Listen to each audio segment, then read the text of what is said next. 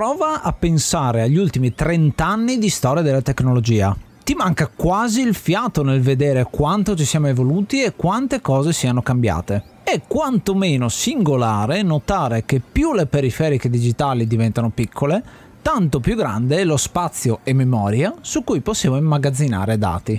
Queste periferiche molto tempo fa potevano contenere poche unità di megabyte in cui dover necessariamente concentrare tutti gli ingredienti di un videogioco. Grafica, suoni, algoritmi, variabili di input e output, puntatori. Mentre oggi, grazie al progresso, abbiamo la possibilità di inserire tutti i contenuti videoludici in dispositivi milioni di volte più capienti. È stato un passo necessario.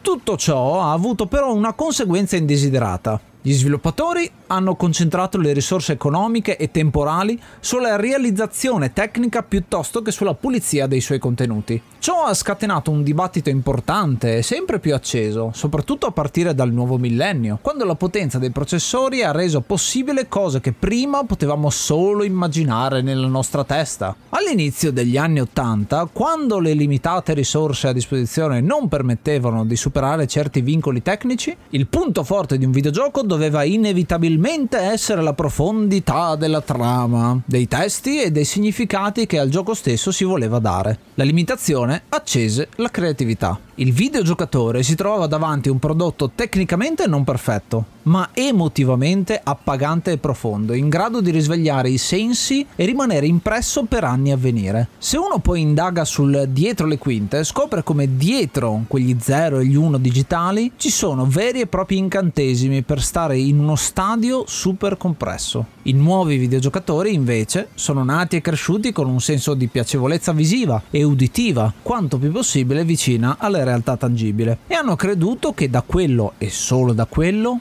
potesse derivare il loro divertimento. In sostanza, se un gioco era appariscente, era meritevole di apprezzamento, se era brutto non meritava neanche un minuto del proprio tempo. L'apparenza che inganna. Togliere un limite ha reso le cose troppo semplici, e questo l'hanno capito gli sviluppatori indie il limite che accende la creatività, il limite imposto dalle circostanze del budget tecnico che spinge a creare prodotti con stili grafici diversi e unici, il limite imposto dal marketing di un mercato saturo dove solo l'idea originale si contrappone all'ennesimo capitolo della sagra AAA, il limite autoimposto di fare qualcosa che tu stesso giocheresti con piacere, che ti lega ancora di più ai grandi sviluppatori del passato. Forse dovremmo limitarci anche noi giocatori. Limitarci a cosa? A giocare, ovviamente.